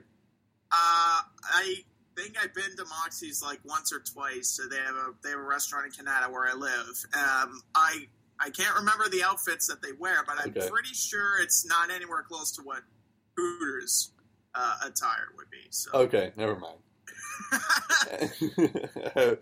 anyway, I take it you haven't been to Moxie's before, eh? well, no, I don't think they have them here in the states. Yeah, I think it's more of a Canadian thing. Okay. Anyways, the whole team would go for lunch at Moxie's, and Dougie Hamilton would go to the museum. So it is a kind of ridiculous if they're trading him based on just the fact that Dougie Hamilton wants to go to a museum. But I think, but I think there is something to this where like there is like maybe there is a team chemistry issue where he um like I mean like like if he wants to go to a museum, let him go to a museum. But like if the whole team is like he can go to a museum whenever he wants, you know. But like if if the whole team is having lunch and he just wants to do something else, then that is a little strange. I'd have to admit. That, that also Yeah. tells you that there's probably something going behind the scenes that you're never going to hear about. Right, right, right. It, it is still a strange reason to trade someone just based off of that. So I'm sure there's other things, but like, like, may, it was, it was more just like because I when when those reports happened in Boston, I was just thought like it's just like a a, a smear campaign just because it's like all right, good to see you when you leave, kind of thing. Um, but uh, because that's what Boston media does. But I don't know. It's it is one of those things. When there's smoke, there's fire. Um, so maybe there is like something to those original reports back in Boston. Maybe there is something uh, going on in uh, Calgary that um, just in terms of chemistry. So I don't know. It, it, does it does seem a little strange to trade a guy like Dougie Hamilton again, just given what he's what he's capable of. But this is his third team again, so maybe there is some personality things and. Um, you know, he's just an odd bird kind of thing. So I don't know. Uh, we'll see how that goes. What is your take on the trade? If you want to talk about Dougie Hamilton going to museums or actual hockey. Uh, well, I got I got some theories on why Dougie Hamilton was traded, uh, and I'll okay. and I'll get to that in a little bit. But first off, I was just I actually watched it unfold live. I was just I was just watching uh, the the draft. Who they were in like the fourth or the fifth round, and um, I was just like, my God, boy. And there was only like one notable trade involving players uh, throughout this entire draft weekend, not nearly as exciting as previous drafts. So I'm just chilling there, just just watching uh, the draft unfold, and then I hear him chatter Ben and, and Lindholm going at, to Calgary. And I'm just thinking, wow, decent. And then the board pops up his name. I'm just and, and, the funny part about all this is Calgary and Carolina are like literally right in front of each other. Like, right. I don't know if it, I can't remember if it was Carolina in front of Calgary or the other way around, but like they were like ten feet walking distance from each other. So like they could have just walked over to the table and just like whispered into someone's ear and just like, yeah, I, I got this trade for you. right, right. That's... So it was just it was just funny how that all went down. Like it were, they were just like literally right in front of each other. Yeah, so that, that, that was pretty funny. Um. But in, in, all seriousness, talking about the trade, I think Lindholm is going to provide some more depth for them at center. Uh, I think Hanifin's going to be a well-rounded defenseman in a couple of years. Both have been coached by Bill Peters, who's now the coach in Calgary. So I think he was part of this uh, in some way, shape, or form. Uh, they have 24 million in cap space to sign a bunch of talents to new contract. Hanifin and Lindholm are are among those that need new deals. So um, they have enough room to keep both. Um, and it's already um, assumed that Matt Tkachuk is going to take over Ferland's spot on the top line because Ferland's pretty good to put alongside Monahan and Gaudreau. But if that's right. the only piece that he's good at, uh, trading him, um, you know, to get Hanifin and Lindholm, I think is a pretty smart move. And Adam True. Fox, who probably wasn't going to play for Calgary to begin with. But taking a look at Dougie Hamilton, I think this is a pretty good trade-off because the Hurricanes are trying to find a culture and an identity. And I'm just wondering, first off, is direct play for the Carolina Hurricanes and what they want to do moving forward. Right. Uh, the other is what's going to happen to Justin Faulk because obviously he played defenseman. That now belongs to Dougie, and Justin Faulk has been out a couple of times in in previous uh, circumstances. So that leads me to believe that his days in Carolina are numbered as well. Yeah, but true. as to why this happened, Hamilton's numbers. He's surpassed 40 points in four of his first six seasons.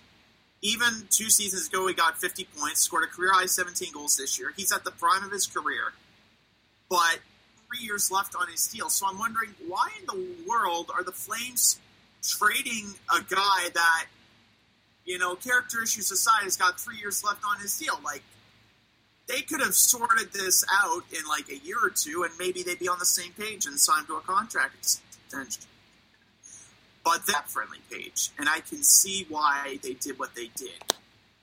And TJ Brodie, Travis Hamonic, and Michael Stone are all UFAs.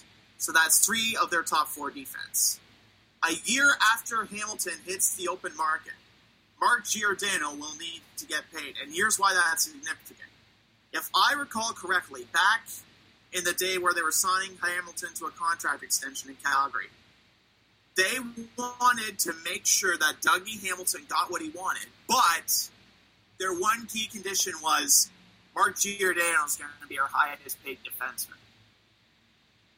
Yeah. So right now is making an average of 6.75 million over the next four years. Dougie's making a million dollars less. And at the same time, Giordano is a UFA. Guess who else is a UFA?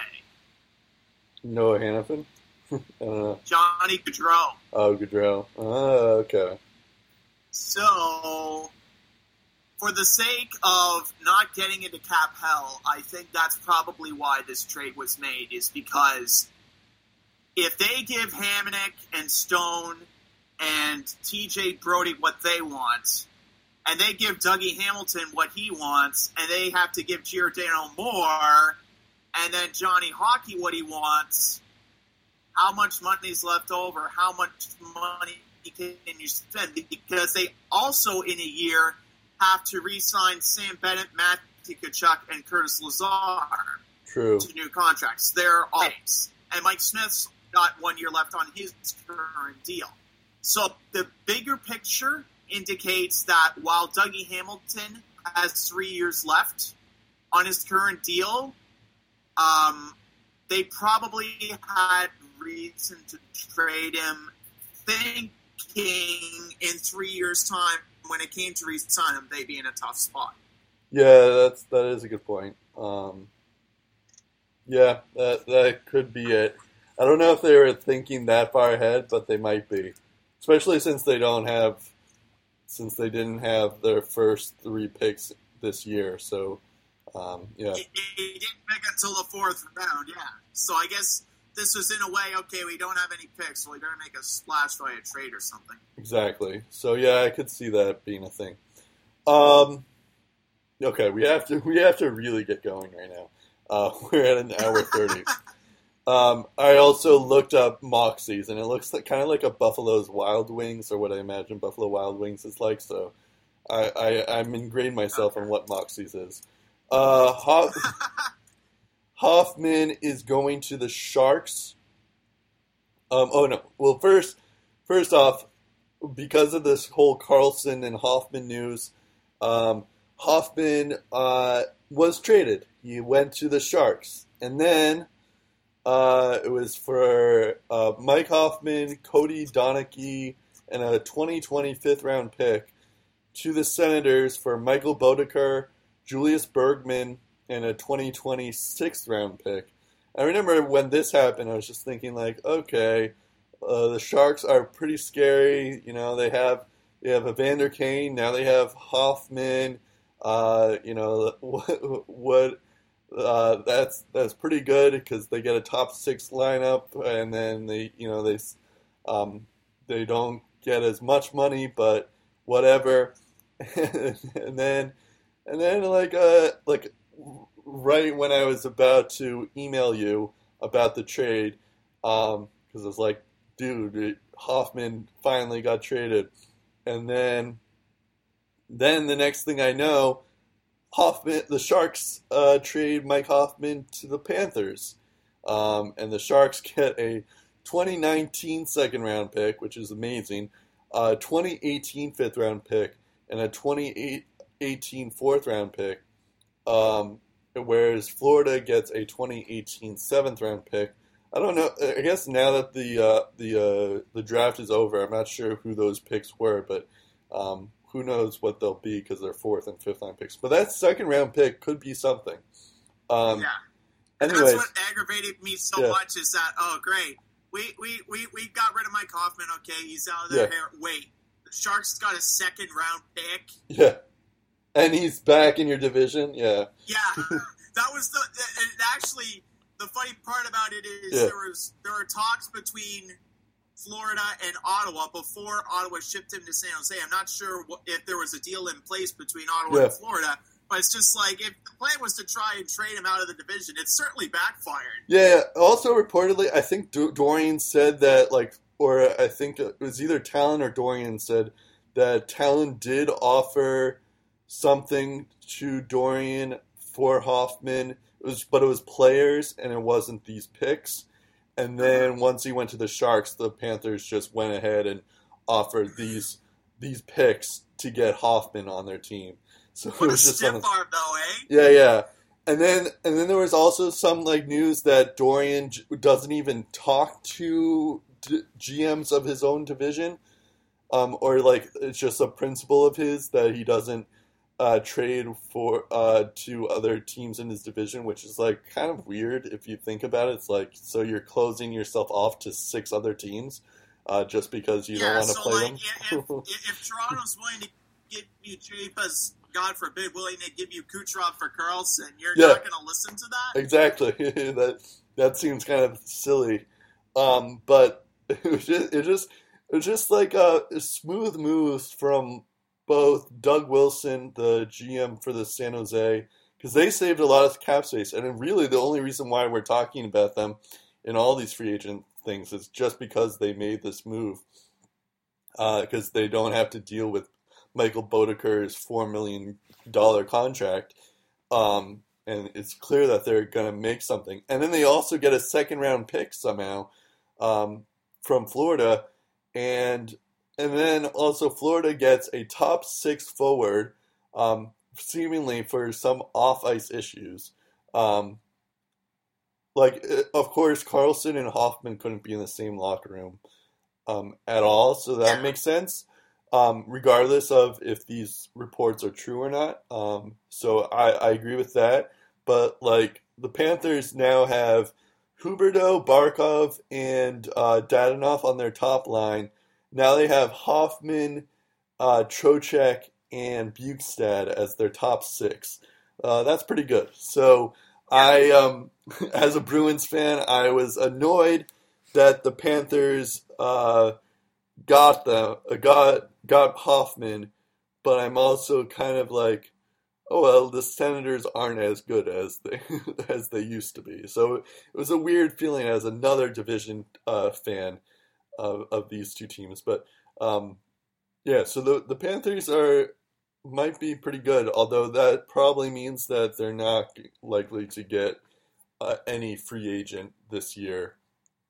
But the yeah, I think the Sharks kind of um, fleeced both of them. Tech, uh, he Yeah. fleeced the Senators more, but he also they also somehow got a he the Sharks got a better deal for Hoffman than the Sens did, and Hoffman played for the Senators. Um, so um, so yeah, uh, but I'm I'm sure you're you're sad about this. Well, I'm glad that you know this distraction is over and done with because Yeah, the objective was to satisfy Erik Karlsson. true. And the fact of the matter is, Mike Hoffman is no longer on the Ottawa Senators. Yep. So they have, a, I guess, a better chance of signing Karlsson. I don't know how much of a better chance they have, but they have a better chance of signing Karlsson than they did with Mike Hoffman still on the roster. But I look at these numbers, and I'm not going to lie, we got screwed big Yep. time. Here's here's a look at Mikhail Boedker and Mike Hoffman's stats. Mikhail Boedker, 618 games played, 109 career goals. Mike Hoffman, 342 NHL games played, 107 Yeah. career goals. Right. Mikhail Boedker has never scored 20 goals in a season, and Hoffman's worst production as far as goal scoring over the past four years was this year when the Sens were rich, and he still got 22 goals. Right. So Mike Hoffman is still better than Mikhail Boedker, even though at his worst on the Sens, he still did almost as good as Boedker did in his best year. Right. Right. So there's no question that the Sharks and the Panthers got the better end of this deal because Mike Hoffman is better than Mikhail Boedker, straight up Yeah. but the, I, I think this points to whether or not trading Karlsson is the best idea because I look at the Sens on the left wing and it's not pretty as far as the long term implications go. Because according to Cap Friendly, the following guys on the Sens have played left wing before Bobby Ryan, who's making way too much money. Love the guy, but he's making too, making too much money. Clarke MacArthur, who we don't know if he's going to play or not because health concerns. Boedker, Burrows, who we tried to buy out slash put on waivers. Pi RV, who's a good third or fourth line guy, and uh, Max McCormick. And their biggest left wing prospect is Alex Formenton right now. And then on the right wing, you have Ryan, possible buyout candidate, Gaborik, possible buyout candidate, Boedker, Burrows, again, didn't look uh, too good. Ryan Dzingel, not sure if he can uh, do as well as he did this year, and Mark Stone, who's arguably our best right winger. And they got a lot of depth at center, both on their roster and in their farm system. But even if they trade one of their top center prospects, or or lower, uh, not as ranked as high center prospects, I still don't think that's going to be enough to fill all of the holes that they have on the wing. Which is why I'm wondering if trading Erik Karlsson is the best thing for this organization. Like, I hate to even think about that. I want Erik Karlsson to stay with Ottawa long term, without a doubt, no question. But I'm just looking at all these holes and I'm thinking if Eugene Melnyk wants a cup contender or even a playoff team in three years, Yeah. I'm sorry, but I don't know how that's going to happen Right. yeah, That's unless you trade Erik Karlsson. That's why I'm thinking that I think Karlsson should be traded. I'm not sure if he will because, uh, like, why? If you're Erik Karlsson, why do you want to stay? Because I, I understand that he didn't get along with Mike Hoffman, and that's something that you have to do. But like, you know, or even if you're Mark Stone, why are you staying? I know he's an RFA, but um, he could be offer sheeted or. Um, but It'd be pretty easy to offer sheet him. I know too, because yeah, the, Ottawa doesn't have their first uh, rounder anymore. So, um, you know, so it's like, but like Erik Karlsson's going to want top dollar, and he's easily going to make so much more money. So, like, either either he makes that much money on in Ottawa because I guess they freed up space to get to get rid of Hoffman, but they still like Carl. There's if they re-sign Karlsson to that much more money and they appease Karlsson enough, it's still like it's not enough. I don't think it's going to be enough to be like a cup contender because you're paying so much more money to Karlsson. Um, and, and notwithstanding that Karlsson's going to be 30 years old when he signs his contract, so that's that's a little worrisome on that end. So I, I feel like it would make sense to trade Karlsson somewhere uh, just so you can get something back um, and just like blow the team up. Um, but um, but I'm not sure. Like I have a feeling that they're gonna try to keep Karlsson so that they can keep people like you, Steve, um, interested in the Senators, even though they're just a tri- they're just a tire fire right now, and they, Yeah, they're one of the worst franchises right now in terms of management. So um, I, I, hope I'm not offending, full but value it, for Karlsson, as Yeah. much as I want full value for Karlsson, yeah, they cannot lose him for nothing. exactly. And I, and I just don't I just don't know why if you're Karlsson why you would want to stick with this team long term, especially when you when apparently you're having fights with Melnyk, the owner, already. So it just it, it doesn't make sense for me that Karlsson would want to stay. Um, other than maybe he, I mean, there is something to the fact that he does seem to love Ottawa. I know his wife is um, from Ottawa, so there is maybe something to that. But um, but like if he wants a cup and he or or more importantly, if he wants a ton of money, he's better off signing somewhere else. Um, yeah, and, and- and I think if as long as Eugene Melnyk is the owner of the Ottawa Senators, you can kiss Erik Karlsson goodbye. exactly. So- Because with Melnyk as owner, I don't care how much you want Erik Karlsson. I don't think they're prepared to pay him what he's looking for. He's going to want a lot of money, especially after this John Carlson signing. Yep. If And- John Carlson can get that money, Erik Karlsson can get ten or eleven million per year, easy. So so it's it's, it's, weird. it's not yeah. it's not a question. He's going to get that money. So it's just weird that they traded Mike Hoffman away, but I guess it's something that they had to do. But like, I don't even think this makes Karlsson want to stay even more. Um, it's just Yeah. like maybe a like a 0.5 percent chance more, but uh, it's not going to swing it full way uh, so that he'll stay. So I don't know. The Um, Sens need more than than just uh, tr- trading away some assets to make cap room. They, they Exactly. need to do a lot to appease Karlsson. yep. Um, uh, there's a lot of damage that's been done already, and I, I hope it's not broken beyond repair. But uh, the the more and more days go by, um, the, the less confident I'm getting. I'm glad that Pierre Dorion made good on his promise. He did not trade Karlsson at the draft, Yep. which is good. He's at least gonna do his due diligence and make sure that Yeah. Karlsson at least gets an offer from the team. And I hope that's. I, I hope we at least give him an offer, give him the option to stay Yeah, he doesn't have to take it, but I hope we just give him an offer and and then and then just go on from there. But we Yeah, need to get fair. as much for Erik Karlsson. The Sens do. They Yeah. need to get as much for this guy as possible. Yeah, I guess that's fair. You should at least get the chance to offer him something, even though he might, he'll probably reject it. Um, Yeah. All right, Grubauer. Uh, then the last trade that we'll talk about, uh, Grubauer and Brooks Orpik are going to the Avalanche, and the Capitals just got a 2018 second round pick. Uh, the thing with Grubauer and Orpik is that uh, Orpik was bought out the next day, or claimed uh, put on waivers the next day, and um, Grubauer signed with the Avs for three years, 3.3 million annual average value. So basically, the Caps traded Grubauer for a second.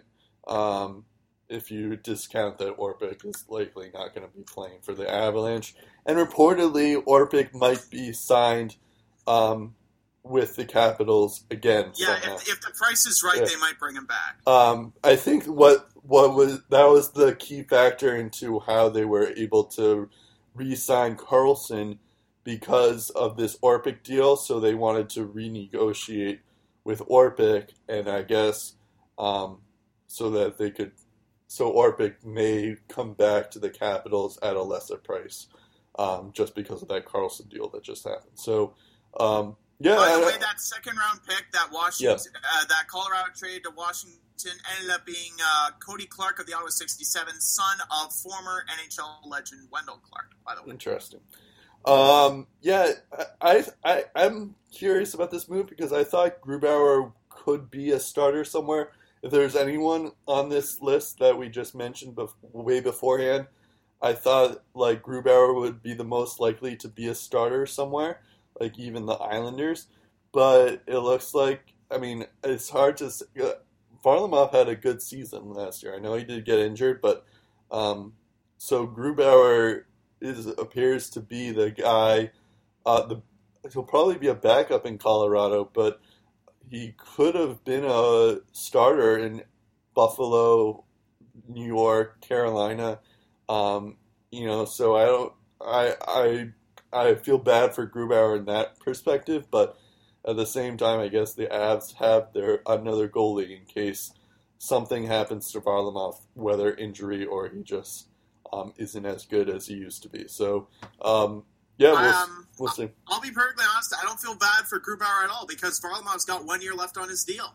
Oh, I didn't realize. He still that. has a chance of being a starter in Colorado. He, he's going to be given every chance in the world to usurp that job from Semyon Varlamov, who's who on his last deal was making an average annual value of 5.9 million per year. Grubauer is by far and away the cheaper option. Yeah, Um, you look at Varlamov's stats, and the last time he uh, recorded um, a GAA below 2.5 and a save percentage over 920, that was in 2013 2014 with the Avs. So that's quite a while back.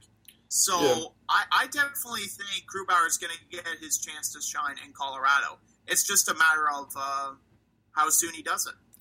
I guess there's that, but uh, I mean, he did have a 920 save percentage and a 2.68 GAA this year, and albeit 51 games. So I don't know. I, But you look at his numbers from the previous two or three years, and they weren't that great. True, true. I guess I guess it's more of like maybe it's like a one A, one B situation, like it was for with Bernier last year. But um, so I don't know. I I I I don't know if it's like hundred percent that Grubauer has the job per se. So that's Yeah. all I'm saying. Um, Yeah. but yeah, for the Caps, like it just it's just kind of funny that they got it like a sec. That's all they got was a second, and uh, they might end up getting Orpik back. So, um, so that is a um, interesting move in that regard. Um, it is funny I that also don't buy the fact that they're they're going to stick with Pheonix Copley as uh, their their backup goalie. I think they would get a guy like uh, Jonathan Bernier or someone to provide stable goaltending behind Holtby. I don't think Copley's ready just yet. yeah, uh, or Ilya Samsonov is another one in their system. But yeah, I could. That's that's true too. But again, the the question becomes: Is it too soon to bring him up? True, true. So yeah, I don't think so. Um, okay, so I guess I always put the if we have time, we don't have time because we're at an hour fifty right now. Um, so we're gonna have to push off Matthews is changing his agent uh, yet again um, for Yeah. another week. But we will get to it in, ne- next. Um, uh, uh, to uh, just tell our uh, listeners, uh, in the summer, uh, we usually record the podcast once every two weeks, so it'll be a bi-weekly podcast until like September or something like that. Um, but uh, on July eighth, I believe, when we're going to record next, uh, will it'll be uh, a recap of what's happened on. Uh, the free agency stuff, uh, any trades that have happened. Yeah. So we're gonna have a lot to talk about, and we'll match and we'll mention the Matthews story there because I would imagine uh, the contract extension talks with Matthews will begin this offseason. yeah, because that's true. if you're the Leafs, you don't want it to drag on for too long. Yeah, we've just been pushing it off for forever. So. But we will we will get to it. We, we promise. will get to it. Um, so, um, yeah, so I guess that concludes it. Um, so this was longer than our episode last yesterday. Um, Social media, lace them up, uh, lace a podcast where we'll we'll try to update you on everything that's going on. Um, we also have our Facebook, Lace Them Up, where I just post the episodes. Um, and uh, we're on SoundCloud. We should be on iTunes um, and all that stuff. Make sure you subscribe to both of those. Um, that's about it. I'm Brett Duboff. I'm Steve Els. We'll talk again in, ep- in episode 132 in two weeks' time on the Lace 'em Up podcast. Happy Canada Day, happy 4th of July in advance, and enjoy the free agency madness.